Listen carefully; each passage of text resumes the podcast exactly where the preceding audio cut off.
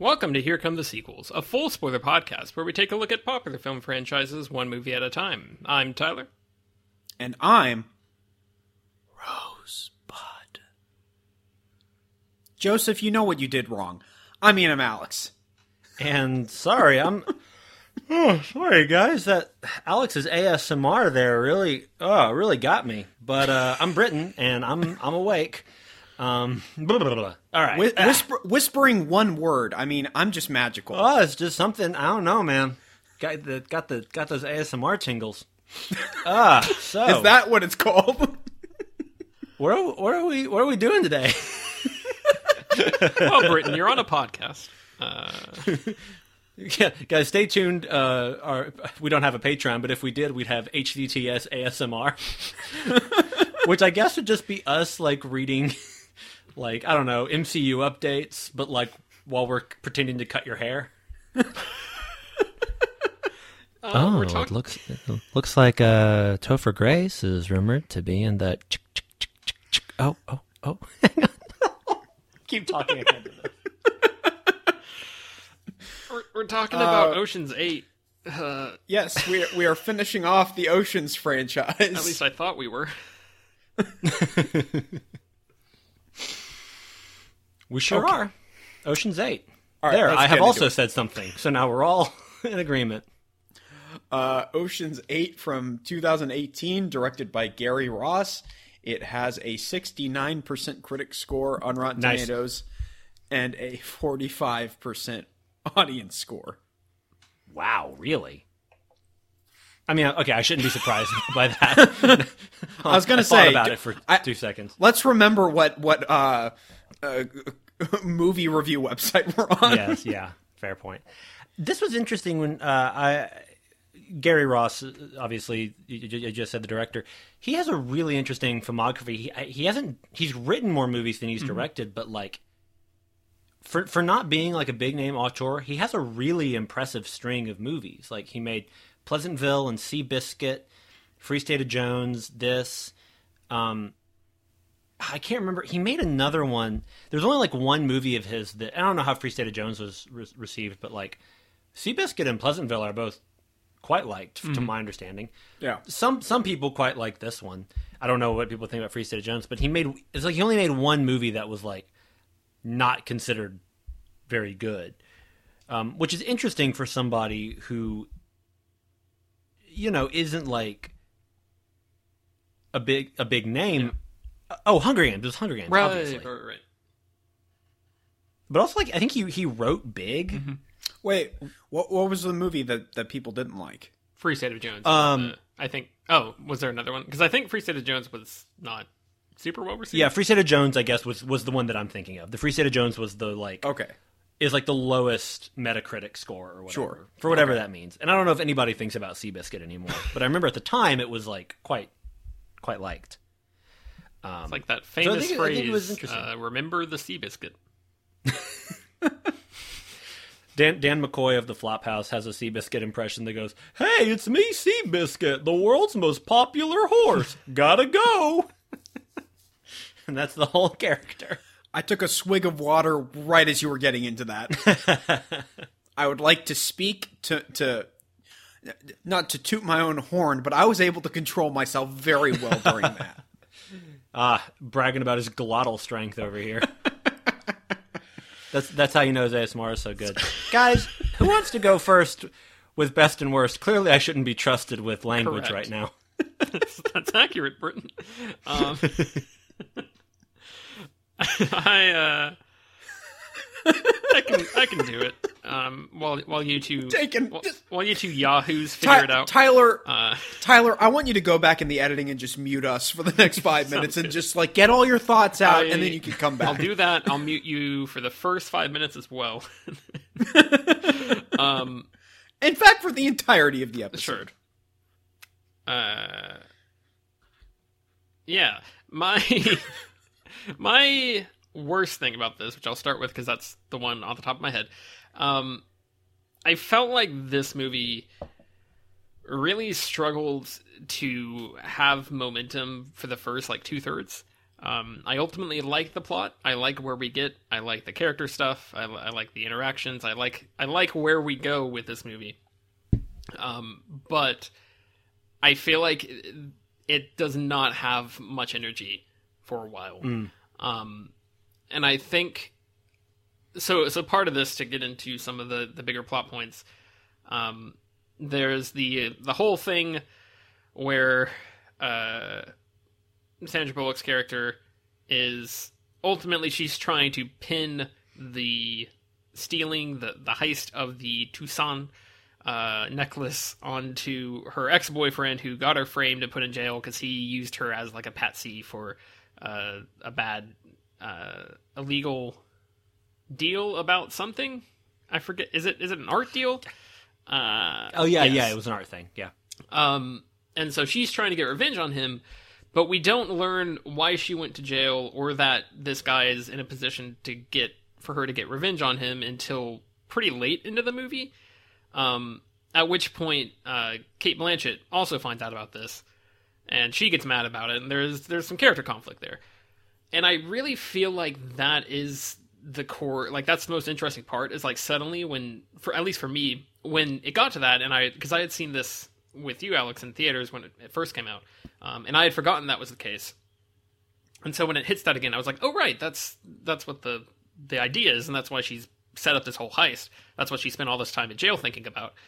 And I feel like that is so much more interesting than just the characters kind of getting together to come up with some sort of, like, plan. Uh, probably because they're not trying to do something that feels as impossible as... Uh, the first movie, Ocean's eleven, mm-hmm. um, because the Ocean's eleven is very similar, and it even has a similar thing of the Julia Roberts connection, and Brad Pitt gets mad at George Clooney because he didn't realize that Julia Roberts was part of this whole thing, and George Clooney's trying to win her back. Um, but that movie, I think, the premise is a lot more interesting, where it's like, okay, we've got this vault, we've got to break into it, it's, you know, impossible to break into, we're going to figure out how to do it, and it just gets off to the races, where this one is like... yeah, we're trying to steal this necklace, and we're kind of revealing a, a little piece by piece of how we're getting there, and, and like what, when we're gonna do it, and like what we're doing to make sure that happens. Uh, and so I felt like I would have really preferred for them to have that reveal for the audience earlier. I think mm. it would have helped a lot if the audience knew that was Sandra Bullock's motivation, so that then you're you're. Suddenly, like, oh, this guy's a jerk. Uh, R- Richard Armitage is the worst. I want to, I want to see him go down. Um, and so, like, that I think would have gone a long way to keep at least me, I know, invested for the earlier part of the movie. Um, and then you can still have the reveal of, you know, Kate Blanchett finds see, sees that guy's name. I forget his name in the movie. Um, Becker, Claude Becker. Oh yes, I'm pretty yeah, sure it's right. uh, Thorin Oakenshield. It's Thorin Oakenshield. she she looks at the at the party seating and she's like, ah, yes. That's the real reason Kate Blanchett is angry. She's like, I I shall never side with a dwarf. I, I did not even think of that. That's interesting. Uh, anyway, um, you can still have that reveal for her and for the other characters involved in the heist, and then there can still be tension there. Um, and you, and that adds some irony or, or not irony, some drama, dramatic irony words. That's what I was going for. Um, because then you're like, oh, you, we know that this is really what Sandra Bullock's trying to do and the other characters aren't. Yeah, this is just one thought on how you could fix it. Um, I think ultimately the, the style of the movie plays into this as well. Uh, cause it is a very, a little bit like the, the second one we talked about, like Ocean's twelve, it's a little bit lackadaisical. Um, and so I, there's probably other fixes you could do, but that was just the first thing that came to mind. And when that happened, I was like, that feels weird that we're just now finding out about this.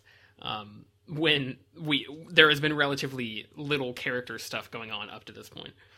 Um, mm, as far as my best thing, um, I think I'd have to say it's the entire end section of the movie, starting with, uh, really kind of when James Corden shows up. I was going to ask how you both felt about that. Because I actually really... I think that's a really fun piece where, where he pops up as an insurance investor. Because then it's not just, oh, they pulled off the heist, they got away, movie's over. Um, we, we get this fun section where we're finding out how the investigation happens and how it ultimately gets pinned on her ex-boyfriend. Um, James Corden's going around and being silly with people. Uh, and I think it's kind of fun. I, I think that that and the payoff for the, the characters, um, the, the fact that the, I guess this is slightly before, is the reveal that they actually stole all these other diamonds. Uh, and that the, the necklace was just a, um, like a, a way to throw people off the track, because obviously they're all criminals and they're at this party, or a lot of them are, and they're at this party. And so that's going to arouse a lot of suspicion, and they had to have a distraction. Um, oh, and, um, ah, what's his name? The contortionist from the original trilogy pops up. Oh, yeah. Uh, uh, y- Yen. Is it just the end? Oh, and Ruben's at the beginning. Ruben is at the beginning, but um, but Ruben is yes, not I a contortionist. Yes, I believe it's Yen. Yes, it's Yen. Yen, okay. Um, the amazing Yen. Yes. Uh, Yen pops up and, and helps them steal the actual diamonds that they're really trying to go after. And uh, I think that entire section, that series of reveals and, and James Corden's little investigation where he's talking to everybody who was involved and trying to get more info... Um, I think that's all a ton of fun, and I really like that. I think there's good payoffs there to the stuff that they've been building. That's a good heist payoff. Um, and I, I liked it quite a bit. And then, of course, it ends with um, Sandra Bullock toasting to maybe or maybe not dead Danny Ocean uh, mm. and saying he would have loved the heist. And it's like, yeah, that's a fun nod. And I'm, I'm glad that uh, George Clooney doesn't actually show up and that they leave that unresolved, because I think that would have been a little too much, and also would have taken the limelight away from Sandra Bullock, who's fun at this. Yeah, um, and we got a plan well, um, for that. Got a plan yeah. for that ultimate team up versus movie called Ocean's twenty-one. Man, coming out. I, I, I should have come out this year. Sorry, I, I want that. Uh, we'll we'll discuss. Yeah, that'd be fun. Uh, continue. It's a real. It's a, like a whole boys versus girls thing, like that one Alvin and the Chipmunks movie. Yeah, and nothing else. Yes, exactly that. Else. Um, yeah, I'll, I'll go. Mine, you know, I, this one didn't like resonate with me a lot. I, I, I've said this before.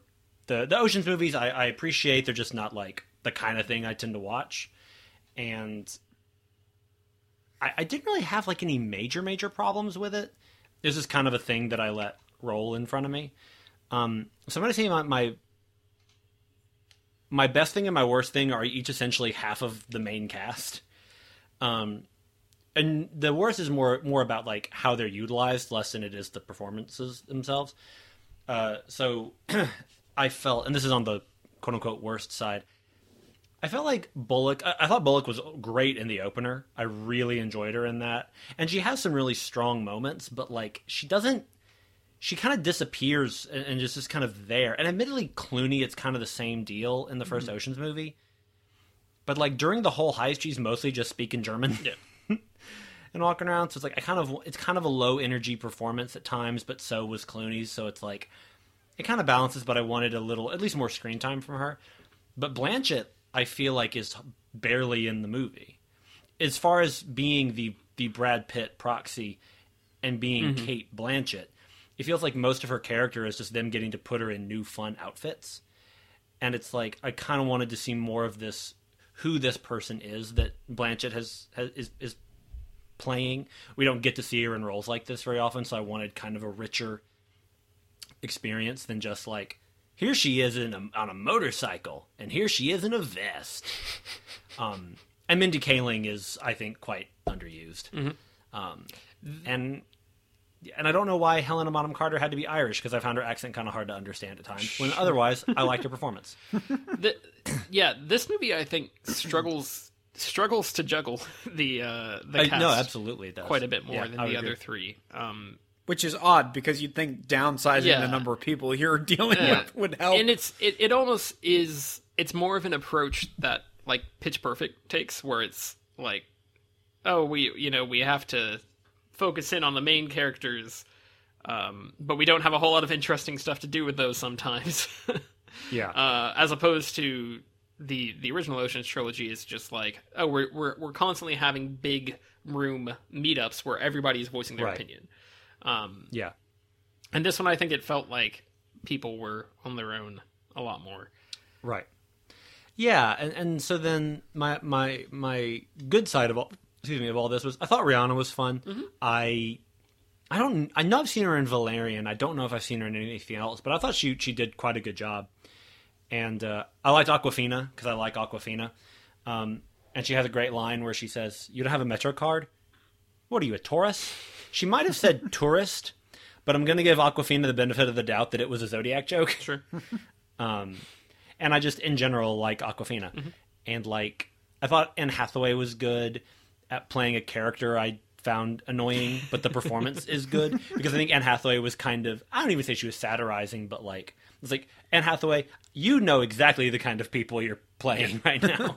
You know exactly what you're doing. And I think Anne Hathaway is a, I don't know if I'd call her underrated, but, like, I sometimes forget how good she can be. Mm-hmm. And so it was nice to see her in something where she gets to play and, and, and get to kind of run the gamut and do a lot of different things. And I, and I thought that was a lot of fun. Um, I also like that we get a Katie Holmes ca- as herself cameo yeah. because it's a nice throwback to Joshua Jackson playing himself when they were on Dawson's Creek together.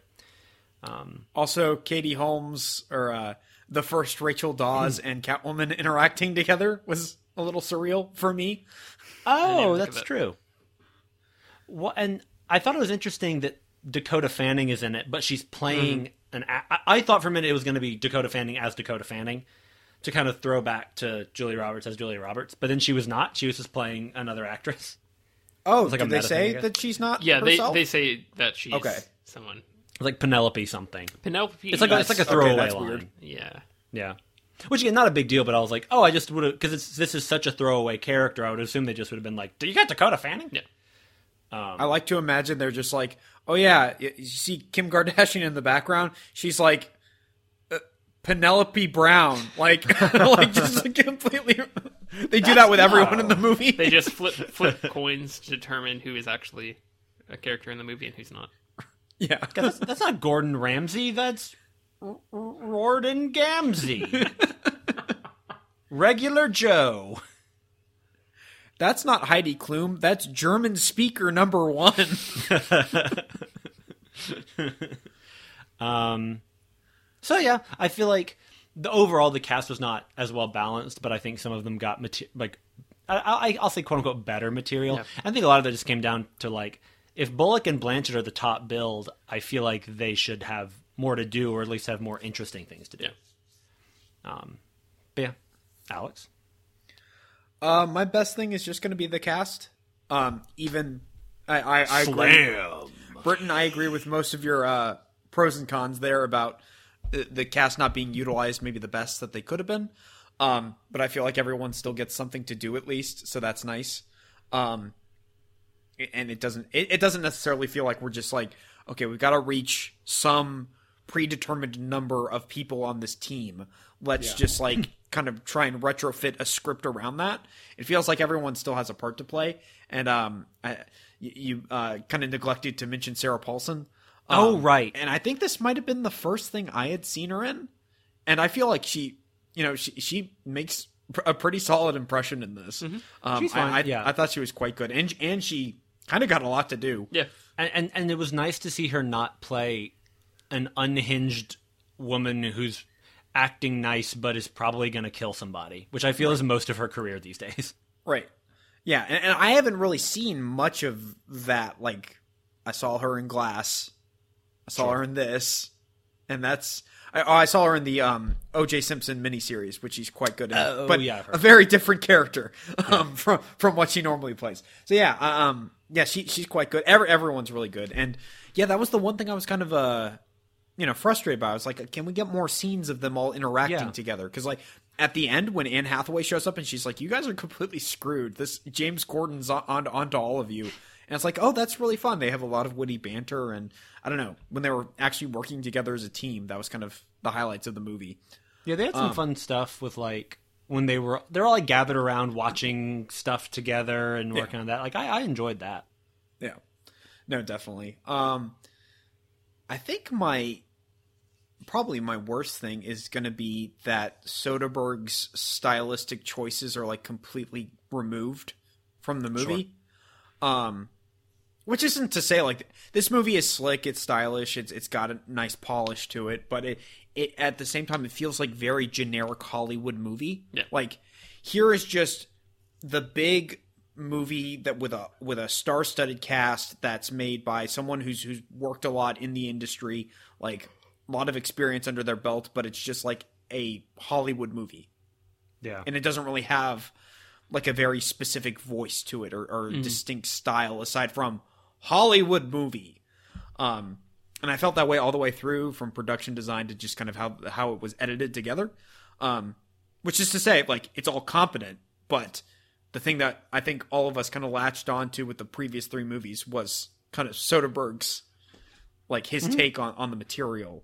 And I did, um, apparently Soderbergh is, does have a producer credit on this. Mm-hmm. Um, I thought he was kind of like completely removed.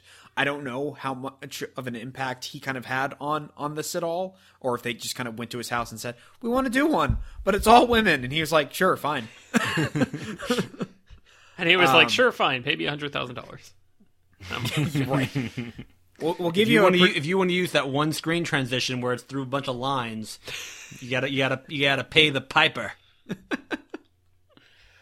um, I think I probably like this the most of the three of us. I didn't really feel any pacing issues at mm. all. Like, I didn't find myself kind of getting bored or anything while I was watching mm. it. I think this is, once again, like, like the, the last three, maybe the, the second one notwithstanding.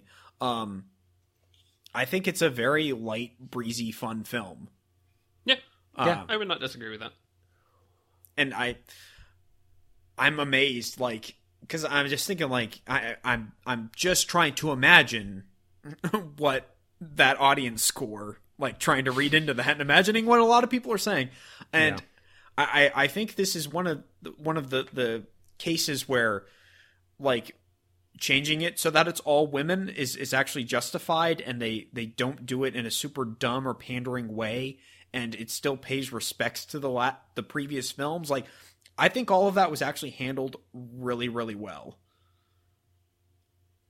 Because yeah. I feel because I feel like one of the mistakes with and, and I haven't seen it, but with, with the the Paul Feig Ghostbusters movie from twenty sixteen, one of the mistakes with that was, oh, we're doing like a reboot. We're gonna have mm. some cameos from the cast, but, like, forget those previous movies, even though it's basically the first one all over again. Um. But with women. Um, and I, I feel like that's just like a huge slap in the face to a lot of fans. Just like, no, completely forget that previous stuff. This is the new thing. You must accept the new thing. Um, whereas with this, it's like, no, no, no, the previous movie still happened. And I was worried. I remember the first time we watched it, when they say, like, Danny Ocean is dead, I was like, oh, you're... oh, you're taking that approach to it. But then there's, like, several jokes of, like, oh, we don't even know if he's in yeah. in there yeah. or not. Like, we don't know if he's actually dead. He may have faked his death. And I, I don't know. Like, it, it just, it handled all that stuff in a super smart way. Yeah, I I, I agree. I didn't and, see the new Ghostbusters. And that's and that's our review of Ocean's eight. No, well, something I was thinking about with this movie that so so in, in all three of the previous movies, there was not only was there a job they were trying to pull, but they had a there was a human target, like, there, and there was a sense of the movie giving us uh, uh, a reason to want, and not not and they weren't trying to bankrupt anybody. They certainly weren't trying to kill anybody. It was just, oh, we're trying to, you know, take down Andy Garcia, or take down we're trying to take down Al Pacino. We're trying to get out from under the dead of Andy Garcia, or we're just trying to get, we're going to rob these casinos that Andy Garcia owns, and Andy Garcia is a jerk. Right. And so you also, there was a sense of, like, revenge or sort of moral high ground or whatever in all those movies, which is, I mean, that is very male. Not always in a bad way, but that is a pretty male thing. And it was interesting watching this movie where there is no target. There is no person. Anne Hathaway has the necklace, but she's really just the person who's going to be wearing that. They're not trying to get at Cartier. There are some representatives from Cartier who aren't nice, but that's not like they go, those Cartier guys are mean to us. We should steal a bunch of their stuff. Right. It was just like, oh, okay, that's just what this is. Right. It was lit, which on the one hand makes this lower stakes in a good way, that it's like, oh yeah, we're just like, this isn't about anybody. This isn't personal at all. We just want to get the necklace and have some money and rob from a institution that has too much money, and who cares if they go bank, like they're not going to go bankrupt, and who cares if they lose this money? Nothing, no, nothing truly bad happens. Right. And with the Ocean's movies, it was like, we're also robbing from jerks, so that's good. But that all we also are rooting for them in a certain way. So I don't know it that absent the absence of a human target who we dislike, or okay, the absence of an antagonist did not make me root against Sandra Bullock's team.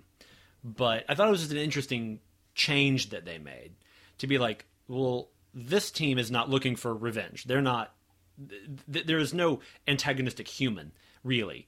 They just are pulling off a job, which is both reckless, or not, not reckless, uh, feckless, but also, eh, who cares? Yeah. Whatever. Well, and, um, and to, to that point as yeah. well, like, talking about uh, Richard Armitage, he they're trying to frame this guy who is not right. doing That's true. the job. Well, but he's not doing right, the job. Right. Like, he's not, he did not actually steal anything. He did screw over Sandra Bullock and did something wrong in that case. But in terms of this, they are trying to frame somebody for something he did not commit. Um, yeah. And so, yeah, it is kind of interesting. I, I don't think it, I agree, I don't think it necessarily makes you want to root against them, but it is kind of like, no. It has less of an underdog feel sure. because it doesn't feel like they're up against, you know, big casino. they're they're having right, to right, uh, or they're they're, they're they, those guys have had it too good for too long. Um, yeah, or or like the, this person has hurt Ruben, and so yeah. we have to go and yeah, and and I I I think that ultimately the two choices balance each other out, um, in in both movies, because I think. Both Clooney's team and Bullock's team, both movies do a good job of being like, they are a bunch of criminals, but they're not like bad people. And so you can feel safe being on their side as, as an audience. You don't have to feel morally compromised by rooting for these people. Right. Um, also, I feel like the, the movies, like all four of them are, are kind of aware of the fact that for the most part, what they're doing is deplorable. So that's sure. why the light and breezy tone really helps and makes yeah. it a lot. I, I'm not questioning, like, is the filmmaker, like, endorsing what they're doing? Like, it's yeah. like I don't have those issues popping in my head. Like, the closest thing I would compare it to it would be the Pirates of the Caribbean movies. Like, mm. when those want to get super dramatic about, like, oh, the pirates are facing off against, like, the, the British Empire, and they're gonna they're gonna fight to the bitter end. I'm like, oh, if the... If they're pirates as they actually existed, they were yeah. probably terrible people, and they probably all at least deserve to go to jail. So I don't feel too bad about that. Like, those yeah. questions get raised because those movies, when it gets to that stuff, are trying to take it far more seriously than yeah. it needs to.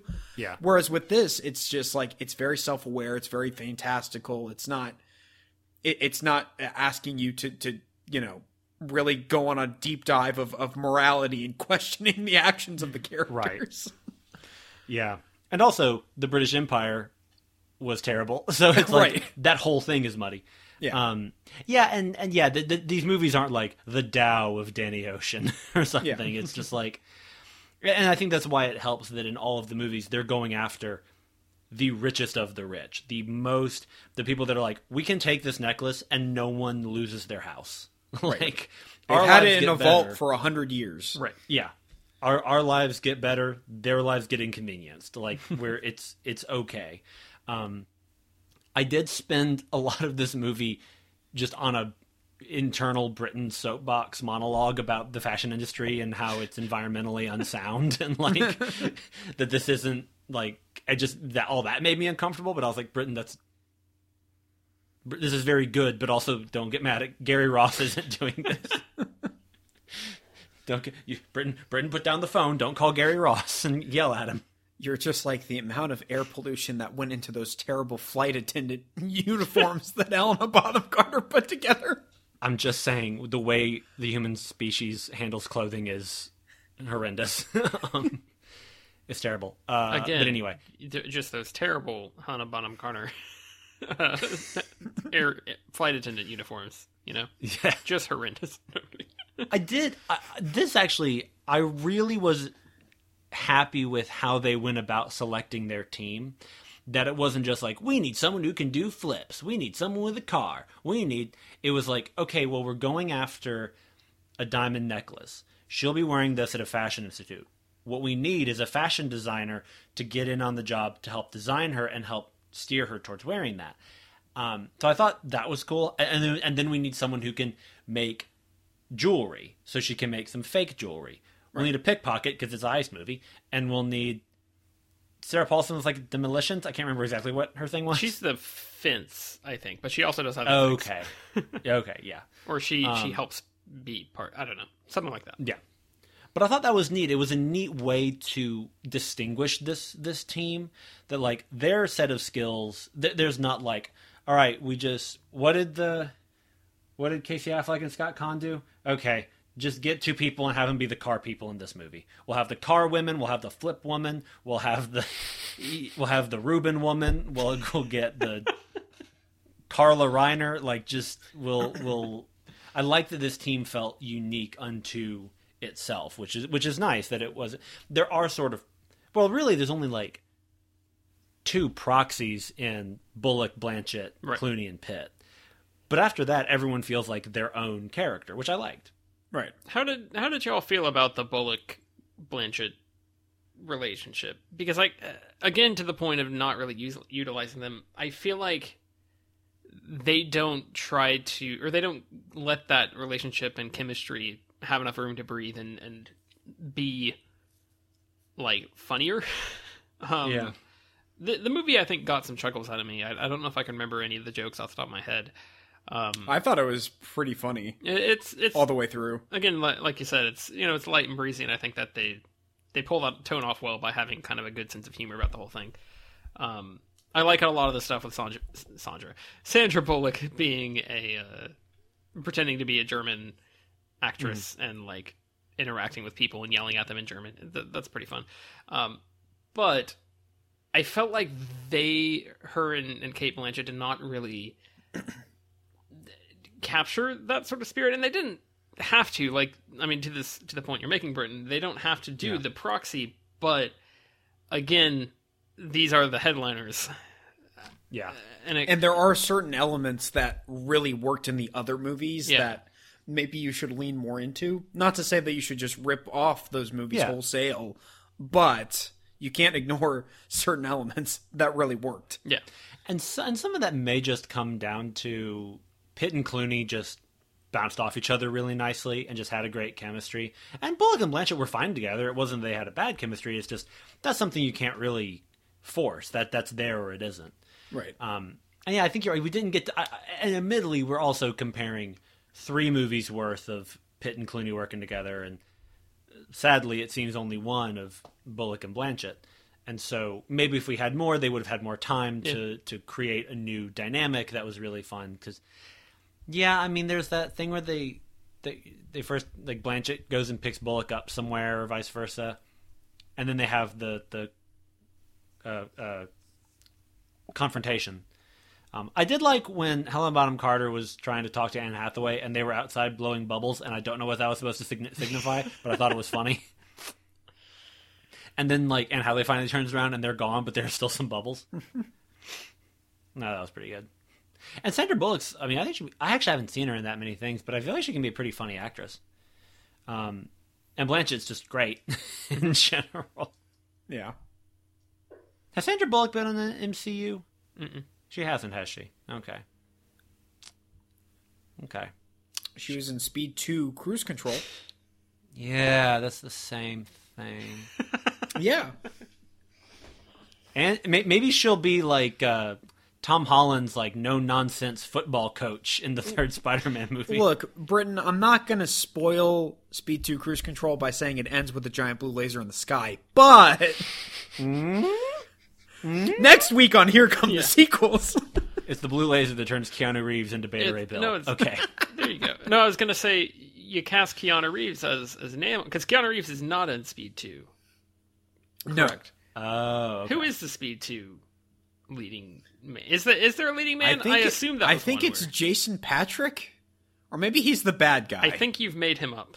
Um, those are just two names. Those are just two names. You gotta you gotta put a last name in there, Alex, if you want me to. It was Jason Patrick. Um, oh, but Jason Patrick pulled a real Efron on us, and he doesn't have a K on the end of his last name. Okay, also, it does co-star Willem Dafoe and Tamura Morrison. Willem Dafoe is the bad guy. Uh, are there three of these? That's fascinating. Nope. Um, Nationally treasured us. uh, I was going to say, you, you cast Keanu Reeves as Namor, and then Sandra Bullock can be like, Sandra Bullock can be the Invisible Woman, because that's, they got a thing in the comics. Uh... And then, boom! You got your movie Namor Cruise Control, and you you fix the speed, and it's and it's about it's about I don't know, like Atlantis falling falling at a speed that will blow up if it doesn't. I don't know.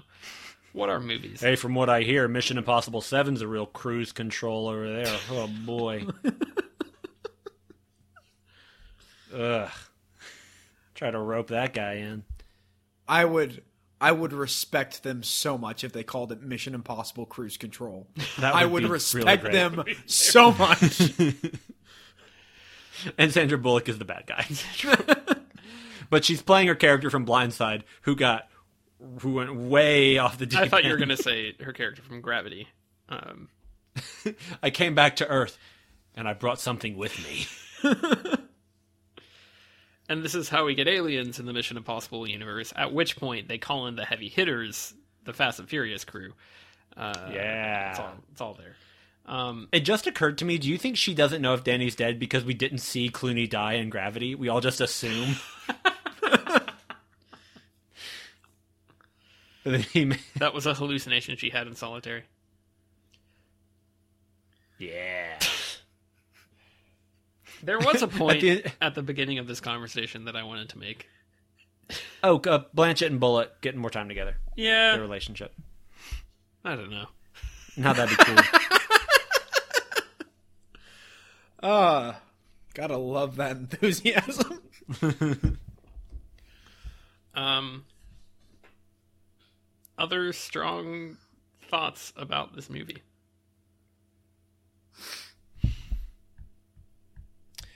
Uh, I watched it about a week ago, so there's that. I'm amazed that I'm actually remembering it as well as I am. Which maybe speaks in the movie's favor. Yeah. Yeah. Um, I, no, did you guys feel, and I'm, this may just be me, I feel like the, the, when they revealed at the end that Anne Hathaway was in on it, and did, and, and showed us all the replay of like, it, it was Hathaway all along. Montage, and then that that felt really long to me, and it felt longer than the recap explanation montage of the first Ocean's eleven movie. This one felt like that felt long, and then they explained that Yin was there, which I could see how people would see that Yin is that that is I, I could I could see people thinking that was shoehorned. Um, I didn't didn't bother me. Nice to see him. Mm-hmm. But I, I, mean, I could it, see how it, that it was shoehorned, it. But I liked it. Yeah, right, right, right. I could see how the shoehorning could be a problem for somebody. Yeah. Um. But yeah, that that all felt to me like we're essentially just having a new scene as opposed to revisiting the old scenes with this new information. But that might have just been me. I, I think that that's just a byproduct of having kind of the last. Not quite a third, maybe quarter of the movie being like the aftermath of the heist mm, and sure. just being like, oh, we need like five more twists to happen in yeah. the next twenty-five minutes. Um, right. So I think it's, it's not just Anne Hathaway coming in and kind of revealing all that, but it's just the reveal of James Corden and how uh, Richard Armitage gets screwed over. Like there's a lot of twists that are kind of built around that. So yeah, I, I completely see how that, that, that could feel like it's a bit too elongated. Um, I don't know if there's like Tyler, to your point. I, I mean, I didn't necessarily feel a pacing issue, but I'm wondering if there's a way like you could tighten up the first half hour and then give more time to the last half yeah. hour. I don't know. Yeah. I feel like that would be doable. I don't know what you would do exactly. You probably have to change some stuff around, but yeah. Um, I don't know. I, I think part of the problem is with the aftermath stuff, there needs to be a sense of tension mm-hmm. in terms of, of, of them being like, oh, like James Corden, he's onto us. Like we could seriously, like we have to fix some stuff, but it ends up being, no, Sandra Bullock and Kate Blanchett like had it planned out the yeah. whole time, which is okay in the other movies because, oh, hey, the movie's over. Like right. we literally have like five minutes left in the movie when we're revealing all this stuff. I feel like it's different when like we're continuing the story. So it's like, okay, where's the tension? Yeah. And I think the, uh, uh so I'm thinking specifically Anne Hathaway goes to Richard Armitage's house and like moves the piece of nef- necklace they hid on him so that it's yeah. in a more obvious location. And that right. felt weird to me in the sense that, like, you don't you don't have to add on that bit where they, they polish up their own plan a little bit. Like, you can just have it be... If you see the stuff that they are planning earlier in the movie, um, then you could have that be a thing where you suddenly realize, oh, wow, they've somehow snuck... Like, we saw them sneaking the piece of the necklace onto him, and we didn't realize it. Uh... Uh, or, or that maybe that's the thing where that's the point in the movie where you have him, um, James Corden shows up and he's like, "Hey, I was told, you know, I need to check your jacket or whatever." Um, and he's like, "There's nothing in my jacket. What are you talking about?" And then he goes and looks and he finds it. And you, you show a quick flashback and, uh, Sandra Bullock walks by him at the, the party and bumps into him. And, and that's how it gets in there. Um, right. And I think, is that what actually happens in the movie? But they don't they don't yeah I think that's what happens, because they then have Anne Hathaway like take the necklace and move it somewhere else. It, it's like, oh well, that doesn't feel like that plan worked.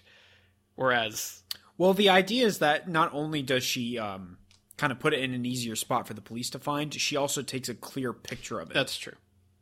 That way James Corden knows yeah. oh, it's the real deal. It is actually a piece of the Toussaint. And I and I feel like you could just kind of cut some of that out and be like, yeah, you can you can hand wave some you can of that. You can like, say, oh, we have a we got an anonymous tip that you have a piece of the necklace in your jacket. Um, maybe it was like, we need Anne Hathaway to be sexier in the yeah, movie. Or, like we need another opportunity for that. that I don't know. That or just I don't know screen time. I don't know. Give or maybe you know give her something to do in the movie. Yeah, I feel like. Yeah, maybe that's more of what it was. Maybe it was like, okay, now that Anne Hathaway is in on the plot, can we give her something to actually, I, like she's actively contribute. She's being proactive about wanting to be a part of the plot now. It's fun that during the heist, she's, they keep kind of messing with her and we get like some jokes about that. And they're trying to figure out how to manage her so that the, the plan will work. Um, yeah.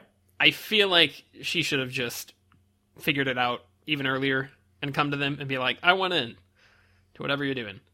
And they could have just yeah. done that. And I think that would have made it more interesting if she's trying to help out a little bit. Because she would still, like, have to go to the bathroom to, to help them swap it out. And, like, ha- she would have to, like, act and, and pretend like she doesn't know what happened to the necklace in the bathroom. Oh, and yeah. There, there's stuff you can do with that, I think, if she is an active participant. And I think that would make it so that you could extend the heist a little more and you could make it more about the whole team working together and then... You don't have to spend as long at the end.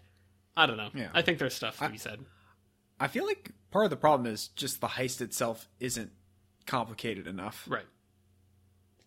I would agree. Like I, I, I still like the build up to it and everything, and the actual mm. the heist itself is fun to watch.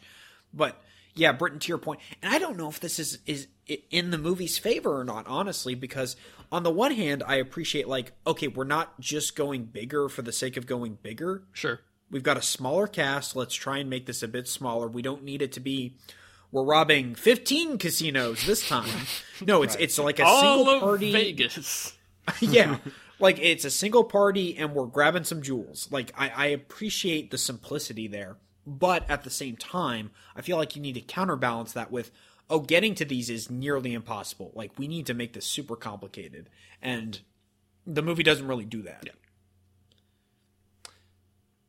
Yeah, It also would have been cool if they just had someone just like take the necklace off, like in Great Muppet Caper, when the lights go down and they aim the necklace. My jewels! Thieves aren't breathing down your neck. You, uh, Alex, you, you saying the thing about needing Anne Hathaway to be, or the movie needing Anne Hathaway to be sexy.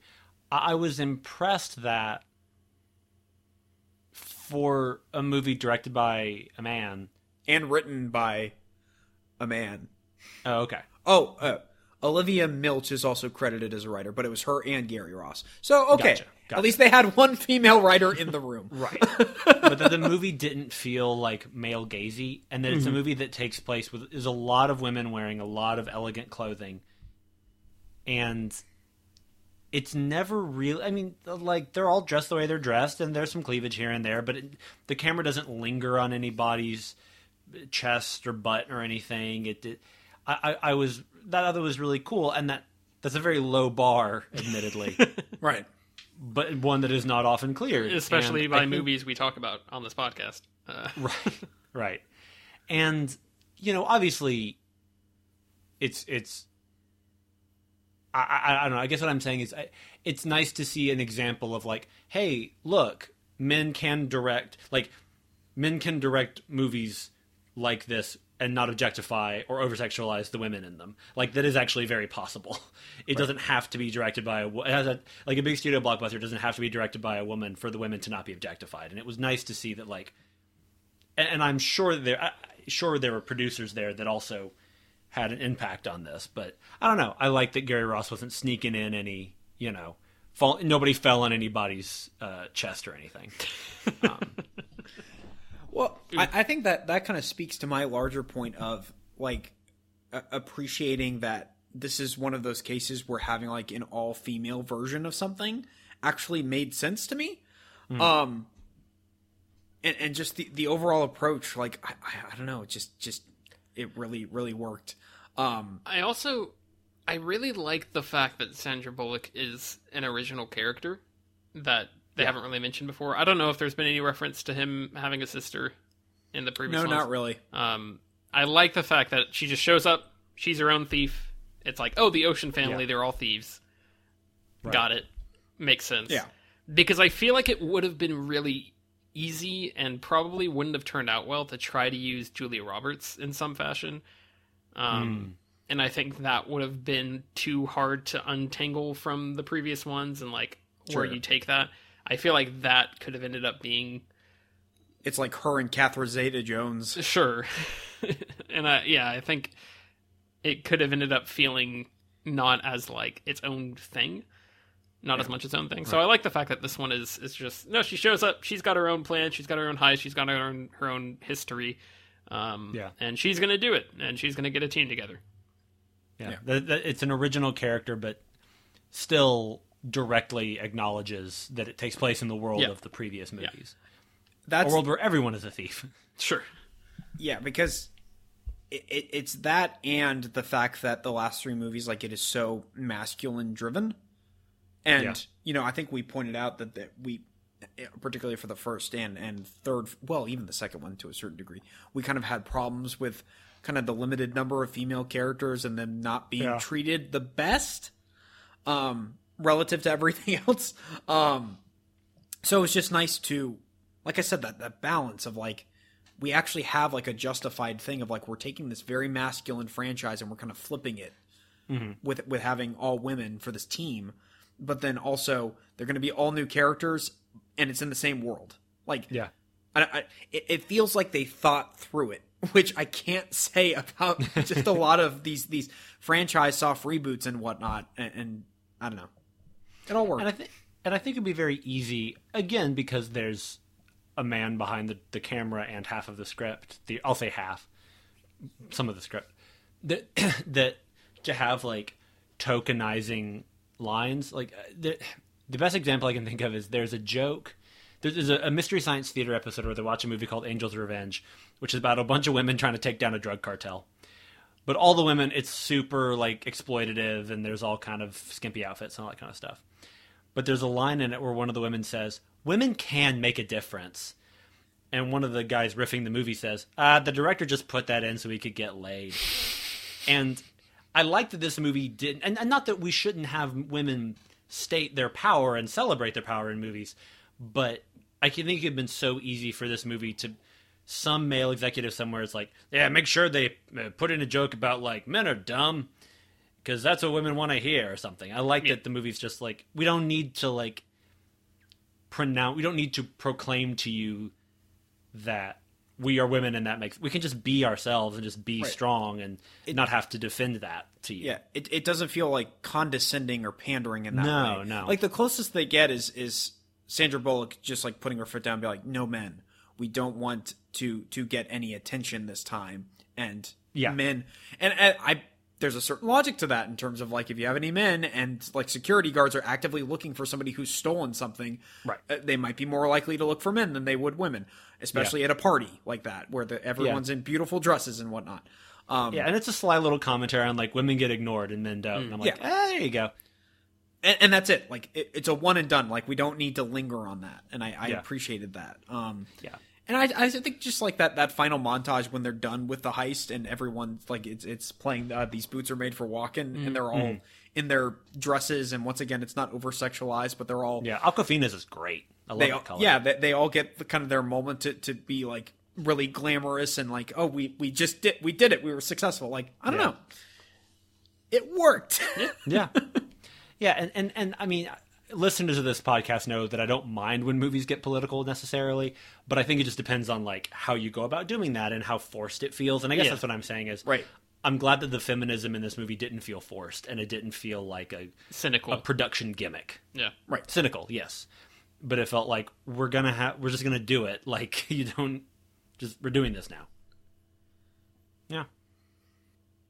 I watched this movie two nights ago. I'm really trying to think of other like, talking points. It's not like a, a dense movie. I mean, there's there's only so much no. to, no, to cover. True. So, what what is for for the crossing crossing our fingers and hoping uh, for the return to this franchise when when Steven Soderbergh triumphantly comes back to direct Ocean's whatever uh, that combines both casts. Uh, what what's your dream cast from these these two like sets? Oh, is it? We can't keep everybody?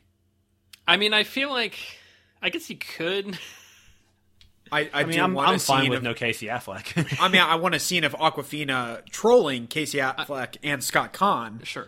Yeah, that's true. I feel like it would be fun to do, like, because I just, I feel like it's not realistic to assume you could get twenty-one actors and actresses back for a movie and and have that work. You never a, know. A, it, it, it if anyone B, could do it, it would probably be Soderbergh. Maybe so. Also, one of your favorite movies is Endgame. yeah, but that's like... Th- yeah, that's, that's different. It's that very different focused situation. On a few... That's true. That's on, true. On a smaller cast. On a cast more like these movies. Um, yeah, that's a good point. Uh, I feel like... You, like, you could do like an Ocean's nine or an Ocean's ten. Um, but yeah. you do you do Ocean's... And the, the apostrophe's on the other side of the S, so it's like, it's the Oceans. oh, yeah. Yeah. I thought about it. well, I definitely want... You, you need you need your four. You need Blanchett, Bullock, Clooney, mm-hmm. and Pitt. I think already the four, though, you got a party. Sure. You you got the Avengers trying to lift Thor's hammer. You got that sewn up. Um, I defo want Awkwafina and Matt Damon. Mm-hmm, mm-hmm. Because actually, talk about trolling. She, I think that'd be a that lot of fun. That actually would be great if he is Awkwaf- bouncing off of Linus yes, specifically. Yeah. Be into that. Um, I, I, I, like... I, I do feel like there's some characters that you could naturally just like not have included, like like Sarah Paulson's character, because yeah. she's they already established that she has her own family life and kind of where they end off with her. Sure. And probably Anne Hathaway. You could also be like, oh, she's doing her directing career yeah. now. Like, right. I, I feel like there's there's ways you could naturally leave people off, and that that is one thing I actually found interesting that. You know, obviously in the second movie, we make a joke in the beginning about what they did with their winnings mm-hmm. and how Andy Garcia kind of just like shows up to, to, you know, threaten all of them. I do like how this one takes the time to show what they actually did at the yeah. end instead yeah. of just look at that fountain in Las Vegas. um, sadly, we can't get Carl Reiner back or, right. or Bernie Mac. Um, yeah. which is a shame. So, uh, we already have Ruben, I guess. I don't know. I, I I really just I'm just really excited about the idea of Awkwafina hanging out with Linus. Sure.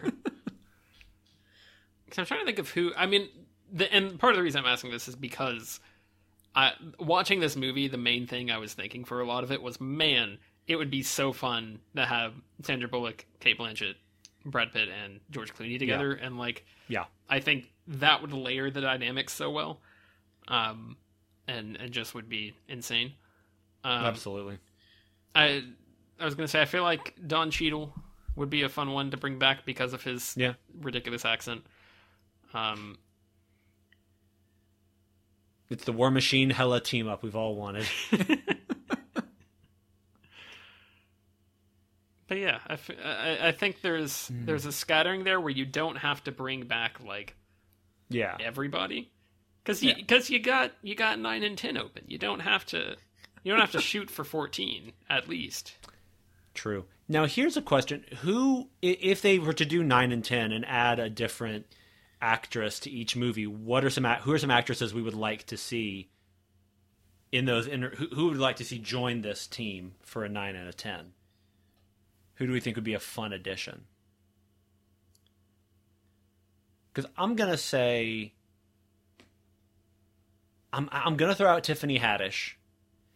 I think she's a lot of fun. I think you could have, she could kind of blend with Awkwafina a little bit, but I think her energy would also be a nice foil, especially to Bullock and, and Paulson. I think that could be a lot of fun. I feel like a very obvious one, uh, at least for us suggesting this, would be Anna Kendrick. Especially because yeah. she's already worked with George Clooney. That's true. That's true. Can she I, just play her character from Up in the Air? my my first thought, and this is just based on Deadpool two, is, is Zazie Beetz. Oh, Ooh, Zazie Beetz would be great. That is a good pull. Oh, man. Good call. Yeah, that would be really good. Yeah, Zazie Beetz is awesome. Okay, yeah, I think that's right. I think it's Locking just it Zazie Beetz and uh, Anna Kendrick. Be good. Make it happen. All right. Uh, uh, Hollywood. Who owns this? Yeah, I don't All know right, what studio owns look, this. Look, it's Warner Brothers. Warner okay. Brothers, we know you're the worst studio, but hey, you're you're you're throwing the, the Snyder fanboys. You're giving them what they want. Give us what we want. Yeah. Give us Zack Snyder's if... Ocean's movie. And again, now I, there has to be a proxy for everybody, but I'm trying to think of, like, the Carl Reiner adjacent, like, who would be the, like, old gun who's who's they've, who they've brought back in, who could play a bunch of kooky characters, and that's Judi kind of Dench. Their role in the high... Oh, God, that would be good. Yeah, Judy. Or, um, Frances McDormand. Sure. Yes. Who's just, like, stony and angry the whole time, but also occasionally very fun. Uh, apparently Snyder's zombie movie is about like a heist in Vegas. Is it really? With a zombie apocalypse. So, well, there you go. Okay. Tig Notaro would also be a fun addition to this crew. I like Tig Notaro a lot. Yeah. Okay. Well, come on, Warner Brothers, get at us. And of course, Robin Schneider needs to be in the team. Robin A. Schneider. She she's the she's the like as herself and Robin Schneider. Um, I and did they're trying to at... take down Talia Shire or something sure. instead of Al Pacino. I did look at the the box office for this, and it was successful. Mm-hmm. Yeah. It had a seventy million dollar budget, and it made nearly three hundred million. Yeah, worldwide. No, they, they... So it, it I yeah. I don't know if it's just like, and the critical response was. Eh. I mean, so I don't. I don't think anybody has said anybody involved has said like, "Oh no, that's never going to happen." I think. Yeah. yeah. It's just maybe something's was happening they... behind the scenes, but also that was like twenty eighteen, which was not that long before all Hollywood productions got very screwed yeah. up anyway. So I don't know if there were any discussions, but they've probably been, you know, wrecked. That's actually true because also, isn't there a three year gap between each Ocean's eleven movie? Yeah. Yeah, and so then three it, years from then is and then obviously like a, yeah, a huge gap. Yeah, this one. So yeah, good point. I do hope that they don't, whatever they do, I preferably maybe put it to rest because I don't want this franchise to get bad. Sure. Um, maybe just stop here. We're good. We we got it. We we're fine. Um, but if you're gonna continue it, don't don't do a reboot. Don't. Yeah. No. Just have it have it be a continuation of this series. Maybe you have a new cast again, but don't don't reboot it. Don't do yeah. that. Not a good idea. I forgot my my okay, my other addition to the cast. I was going to say they should bring Vincent Cassel back and, act, and have him be part of the team. It'd be pretty good. That would be. That's good. I was going to suggest the Tyrannosaurus from Jurassic Park. Yeah, I think that would be fun. They're all like, "All right, let's try to sneak by," and they're all like sneaking into a bank, and the T Rex is like, like uh, Kronk in Emperor's New Groove. No, it's uh, they're trying to steal the T-Rex from Jurassic World, and oh. Ju- Judi Dench, she, she she is playing a dinosaur. Like she goes beyond the fence, and she's pretending to be a dinosaur to intermingle and get closer to the T-Rex. She was like, "Is this when Vin Diesel wanted me to roll for initiative?" No, Judy, that was something else. Don't just just make just make the claws, make the claws with your hands. It's it's the cat's uh, C G I, but it's just scales this time. Yeah, the Jurassic World Ocean's eleven or Ocean's eight crossover we've all been good. waiting to see. Ah. Ah. What are what are we doing for grades? Uh, Alex, what did I give Ocean's eleven? Uh, you gave it a hold on. Make sure. Got everything lined up here. You gave it a B. I'm going to go B minus with this one. Yeah. I still, I mean, obviously it's still a B grade. Like, that's still positive. Yeah. Yeah. Um, I am also going to give it a B minus. That is the same grade that I gave Ocean's twelve. I think Ocean's twelve is still probably the better made movie. Mm. Um, but I found this one had a more compelling story, and I had probably more fun with this one. Gotcha. Um, But Ocean's twelve is probably, I don't know. It's hard to say. It, it's it's the, did I enjoy it versus, was it a good movie? You know? Yeah. It's apples and oceans. That was good. Uh, Tyler. I think I'm going to go B minus as well. Um, oh my I was, God. I was... We, we hit it. We've, hit, we've, we've won. We won.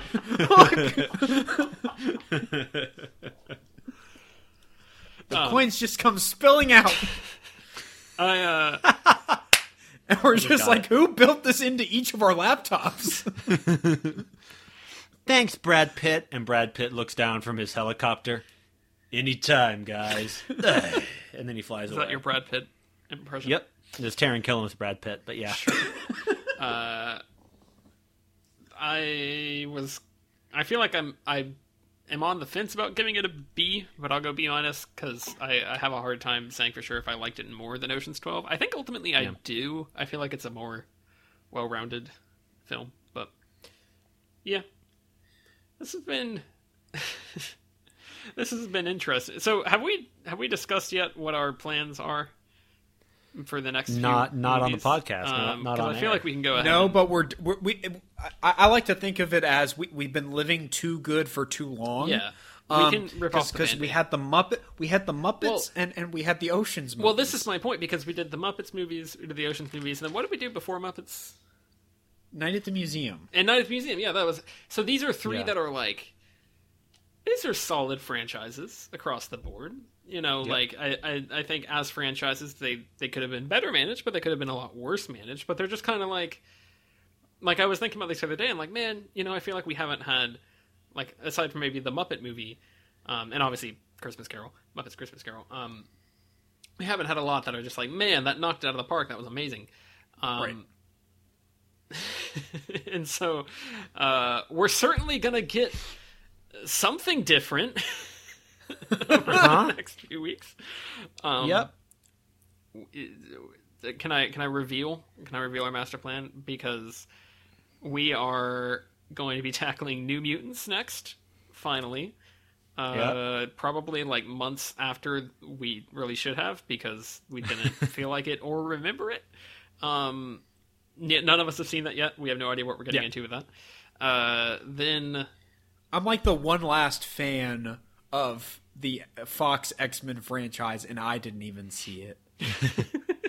I had multiple opportunities sure. of, of going to see that when it was in the theater, and I was like, I'm, I just can't do it. I just, I saw Dark Phoenix in the theater, and global pandemic aside, I just, I just you kept looking at it. Your mask, which was a New Mutants branded. I was like, I've had this for three years. Even before the pandemic, they were selling these things. The movie itself creates a virus. Um, a techno-virus, probably. I don't oh. know what they do with the X-Men mythology in that movie. We'll find out. Um, and then apparently nothing. Then we are beginning our countdown to Snyder Cut.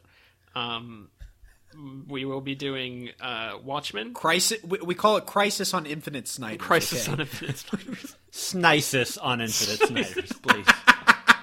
Well, then we can do Snisis on Infinite Earths. We can. That, yeah, that's yeah, fine. Yeah. Um, that's very good. Uh, I'm going to be thinking about puns for D C crossover events rather than what I'm trying to say here. Uh, we are doing right. Watchmen. Well, well, yeah, the... yeah, Watchmen, because the doomsday clock is truly ticking at this point. um, yeah, and when did Watchmen come out? Is that two thousand nine? Uh, yes. oh nine, yeah. yeah. Um, so we're gonna we're gonna tackle Watchmen because Snyder's superhero movie. We felt like it. Yeah. Um, then. We are finally going to cover Man of Steel, um, a movie that Alex and I skipped. Britton, were you... I don't remember what where we would have started this. I guess we did start this with the Batman Britton, franchise. You, you joined mm-hmm. us with the first Tim Burton Batman movie. Yep. So right around that okay. time. Um, yeah. So somewhere along the way, we could have done Man of Steel, but we did not. Somehow we transitioned from doing Batman into just doing... Like, we went straight into B V S from the Batman franchise and then just have continued doing the D C U from there. We're uh, just, like, technicalities. We're just doing movies that Batman's in. Yeah, okay? and then Whatever. and then it turned into, we're doing the D C U, but we've never done Man of Steel. Um, and so we are finally closing the book on, on that chapter. Uh, we're going to be doing Man of Steel. And then uh, it will be here. The, the Snyder Cut has arrived. Uh, God help us all. So yeah, it's it's going to be the ending of Raiders of the Lost Ark. That's all I'm saying. Yep. Don't Zack, look at Zack, it, Tyler. Don't look. Zack Snyder's Justice League, the Raiders of the Lost Ark, says Alex, comparing the two films favorably. Um. Yeah.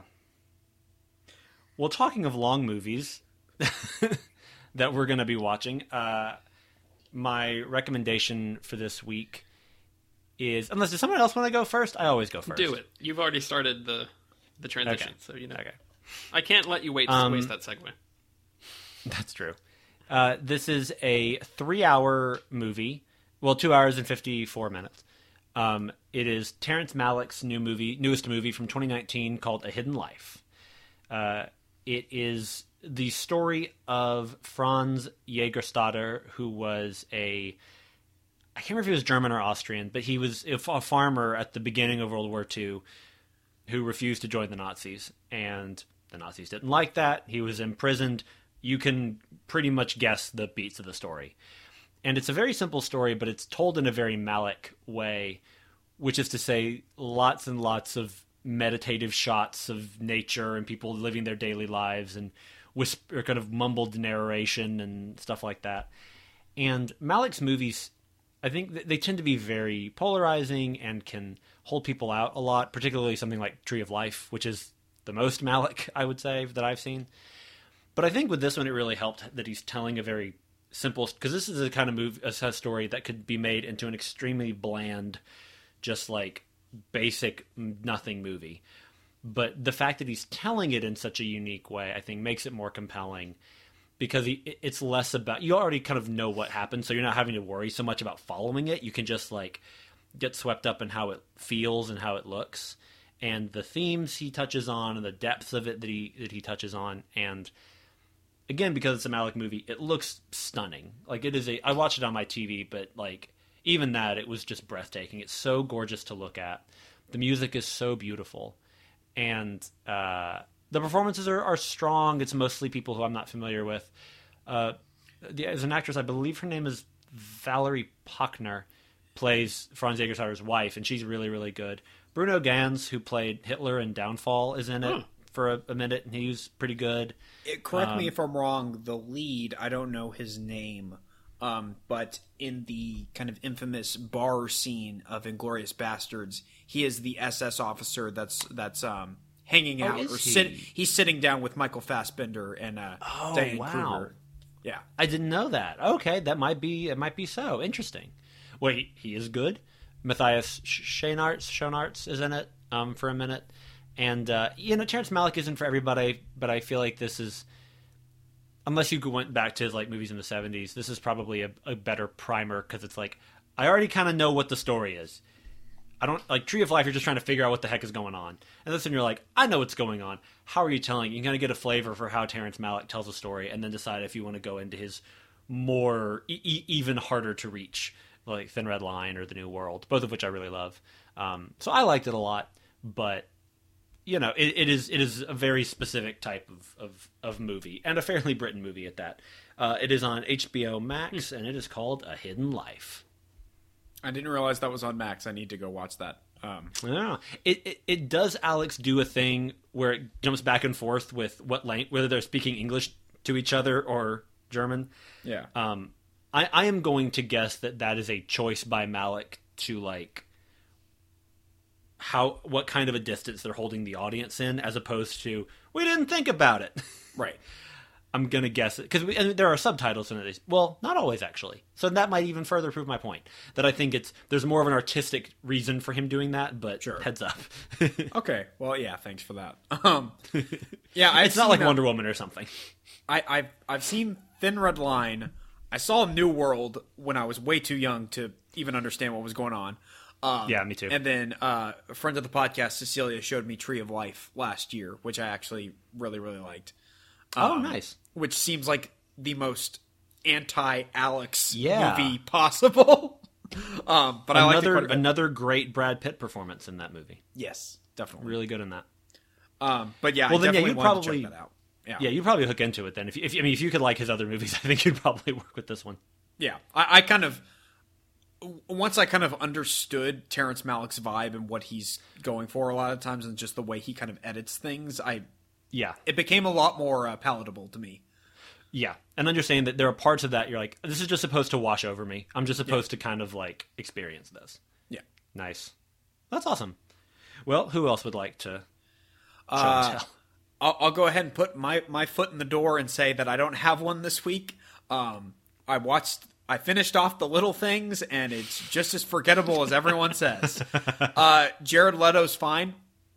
He's not, he's not like magnificent. It wasn't like, oh, this is like the Joker performance I was looking for the whole time, but he's fine. Um, it yeah. ends up feeling he a lot. He was nominated for a Golden Globe, though. They don't just give those to anybody. Car Snake Lady got a Golden Globe nomination. From Anyways. Movie. um, yeah, Denzel's really good in it. Rami Malek's there, which is kind of unfortunate. Um, it, it ultimately, it, it's like, I can't even remember. It's like two hours and fifteen minutes, and it somehow feels like it's just like an episode of like a procedural crime show. Um, yeah. And it ends on a very weird, like morally ambiguous note, and I'm just like, you guys didn't build up to that at all. um, or I, I don't know. It, it was, if you want that, that type of movie, just go watch Seven. Sure. I'll just yeah, leave it at that. that. That's that's I've I've seen that in reviews. Yeah. Um, yeah. But yeah, I don't have an actual recommendation this week. I got thirty minutes into Doctor Sleep, and I'm not going to say I was put to sleep, but it's it's. I'm curious because as I was watching, I was like, this feels like a novel translated to a movie. Like it has a very yeah. novel feel. And I'm wondering if I keep watching it, if I'm going to be like, oh, this should have been like a mini series mm. when I get to the end of it instead of a movie. Gotcha, but gotcha. I'll leave it at that. Tyler, okay. yeah, um, I do actually have one. because for, first of all, Britton and I both we had we were all discussing before the podcast. We both watched previous Alex recommendation Nomadland. Uh, yep. Real good, real real good movie. Yeah. Um, Yeah, we could t- we're, we're gonna rename this podcast Bromadland and just talk about. um, we'll we'll it, maybe we'll find an excuse to talk about Nomadland at some point. Is we'll, it one we'll, of, can we? Will it be into... one of those? I was gonna say, will it be one of those podcasts where they take like a, a, a famous movie and it's like every episode's gonna be a minute of this movie, Yo, and it's like yeah. Bromadland. Every episode is a minute of Nomadland. Yo, We're, we're gonna get, for this minute, she's still looking at rocks. We're going to get to um, the Mar- is it March eighteenth is when the Snyder Cut yep. drops. Yeah. We're gonna we're gonna, as of right now. Sure, we're gonna we're gonna get there, and after doing Man of Steel, it's gonna be like, oh hey, you know, you guys are doing the Snyder Cut yet? And it's like, nope, we're doing Nomadland for Saint Patrick's Day, uh, and it'll have no rhyme or reason. Um, but. I did watch another movie that I've been floating on my list for a while, and actually the reason I found it is because it was recommended as a heist movie, which I did not... I didn't really know anything about the movie, other than that it was very good. Um, and I was looking up other heist movies because of the Ocean's movies, uh, and I found this. And I don't know if it is a heist movie, but it is a very good movie. Uh, it is Hell or High Water. Um, oh, sure. With uh, Chris Pine and Jeff Bridges and... Uh, Ben Foster and yep. Gil Birmingham, who you may know as the dad of Taylor Lautner in the Twilight movies. Um, Taylor Lautner's character, I guess I should say, but y- who cares? Uh, no, it's it's a really fantastic movie about. Have you seen have either both of you? Yes, no, uh-huh. seen it. I've seen it. Alex, have you seen it? Yeah, I've seen it. I, I think it would I would be like a, to. Oh, you'd like it, Alex? Yes. Yeah. Um, basically.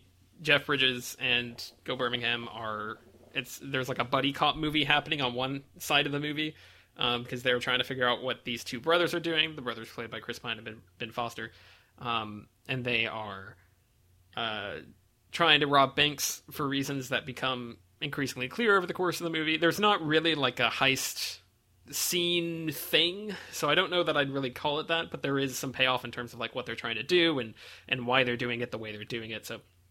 There's some elements there, um, but it's basically it's it's all about like the conflict between kind of the working man and big banks and stuff that you know following the recession. Um, I think it's supposed to take place. I think so. Yeah. Er, early twenty tens, something like that. Um, it's a it's a modern Western, uh, and yeah, it's it's very very good. Um, Everybody is fantastic in it, and there, there's lots of fun kind of twist and payoff and character stuff that builds on itself. Um, and it's just really, really engaging, and it's not super long. I think it's like an hour forty-eight, fifty, something in that yeah. range. It's it's it's not yeah. bad at all. Like it's it's definitely under two hours. Um, and it gets along at a good clip, and I had a really good time with it. As someone who is like, at this point, I feel like I'm a I'm like obsessed with watching. Modern westerns like like I, I won't go back and watch anything other than the Man with a, with No Name trilogy, but I have watched many westerns created since two thousand, um and for whatever reason that's just a genre that I keep watching more of. And uh, it's it's up there. One of these days I'll I'll put together my power rankings of yeah. westerns or western adjacent films since two thousand. But Hell or High Water is also that was yet another performance of Jeff Bridges being a mumbly mm. cowboy kind of character, but I feel like that movie does so much better with it. Like, yes. That that's the only movie I've seen capitalize on his True Grit casting in a way that was interesting and yielded a really great performance mm-hmm. and not just, oh, you had him do Cogburn again. Right. Like, he's really great in that. And Ben Foster's good in everything. Right. So, yeah, that's a, that's a good movie. Raw, too. There's, there's some stuff towards the end there where I was like, oh... Yep. Oh, okay. I'm gonna feel that way now, but in a good way. It's a good. It's a good movie. Yes. Cathartic. Yeah. Yeah, Alex, I think you'd dig it. Yeah, it, it definitely sounds like it's up my alley. Yeah.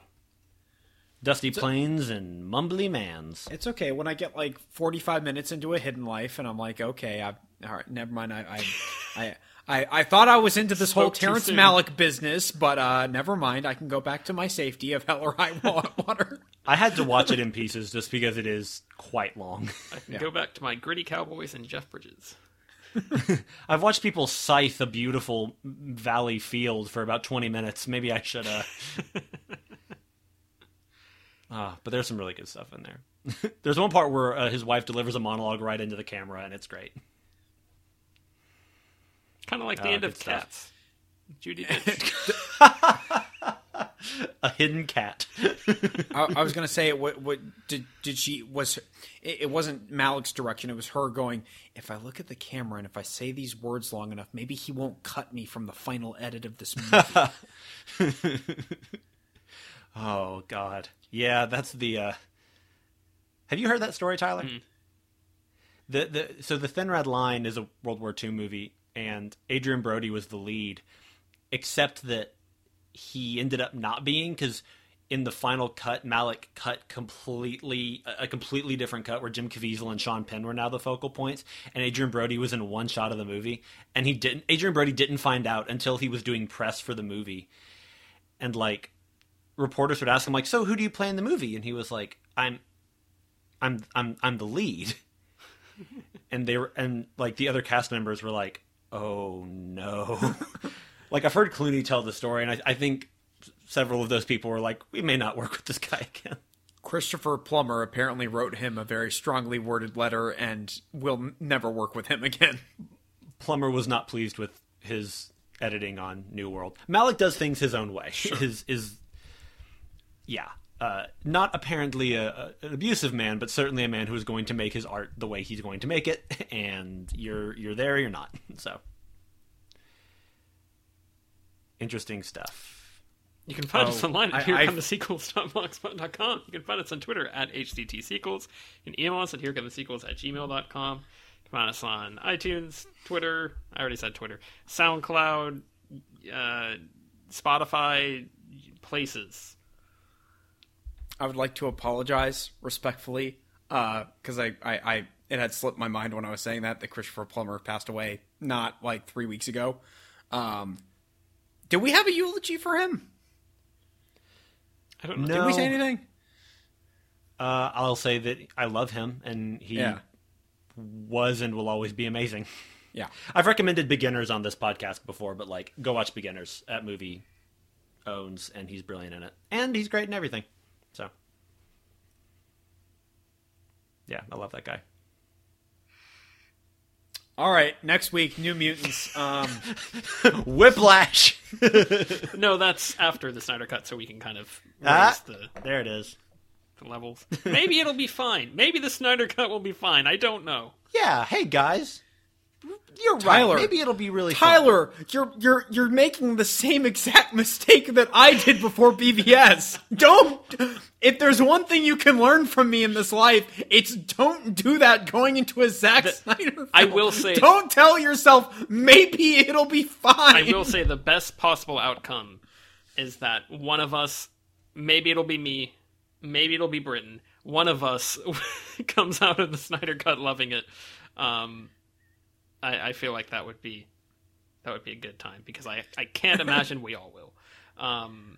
And I definitely yeah, know we, you won't, Alex. Can we place bets on, on like what the percent chance is that each of us thinks that the others will like it? How how long is this one rumored to to be? Oh, it's four hours. Four hours, yeah. Okay.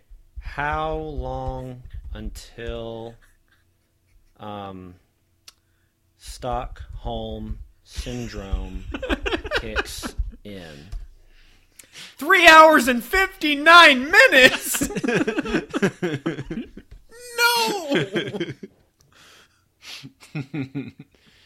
Yeah, I, I just, I just picture Alex sitting down to watch B V S, being like, maybe it'll be great, maybe it'll be great, maybe it'll be great. But he's, already, he's been like, just, just compulsively eating popcorn. And as soon as his butt touches the T V, he's like, I'm out of popcorn.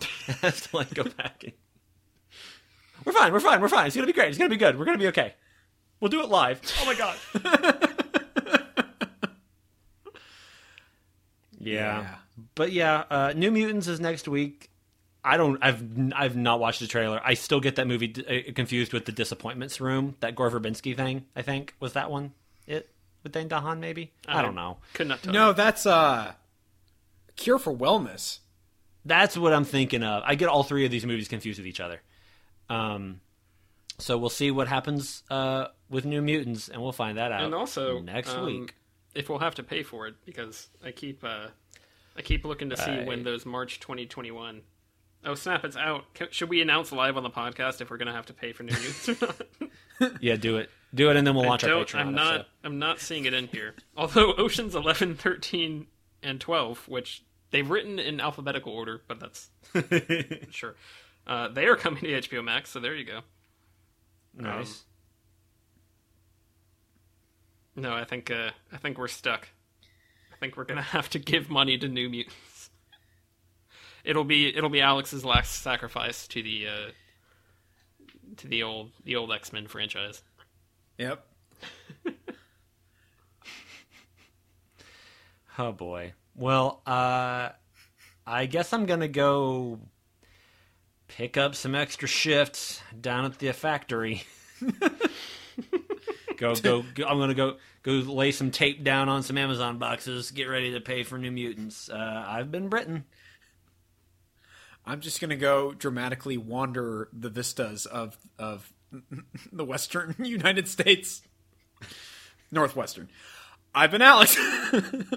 I've been Tyler. I'm going to rob a bank. Yo, and, and you're having a good night. This is not a legal confession.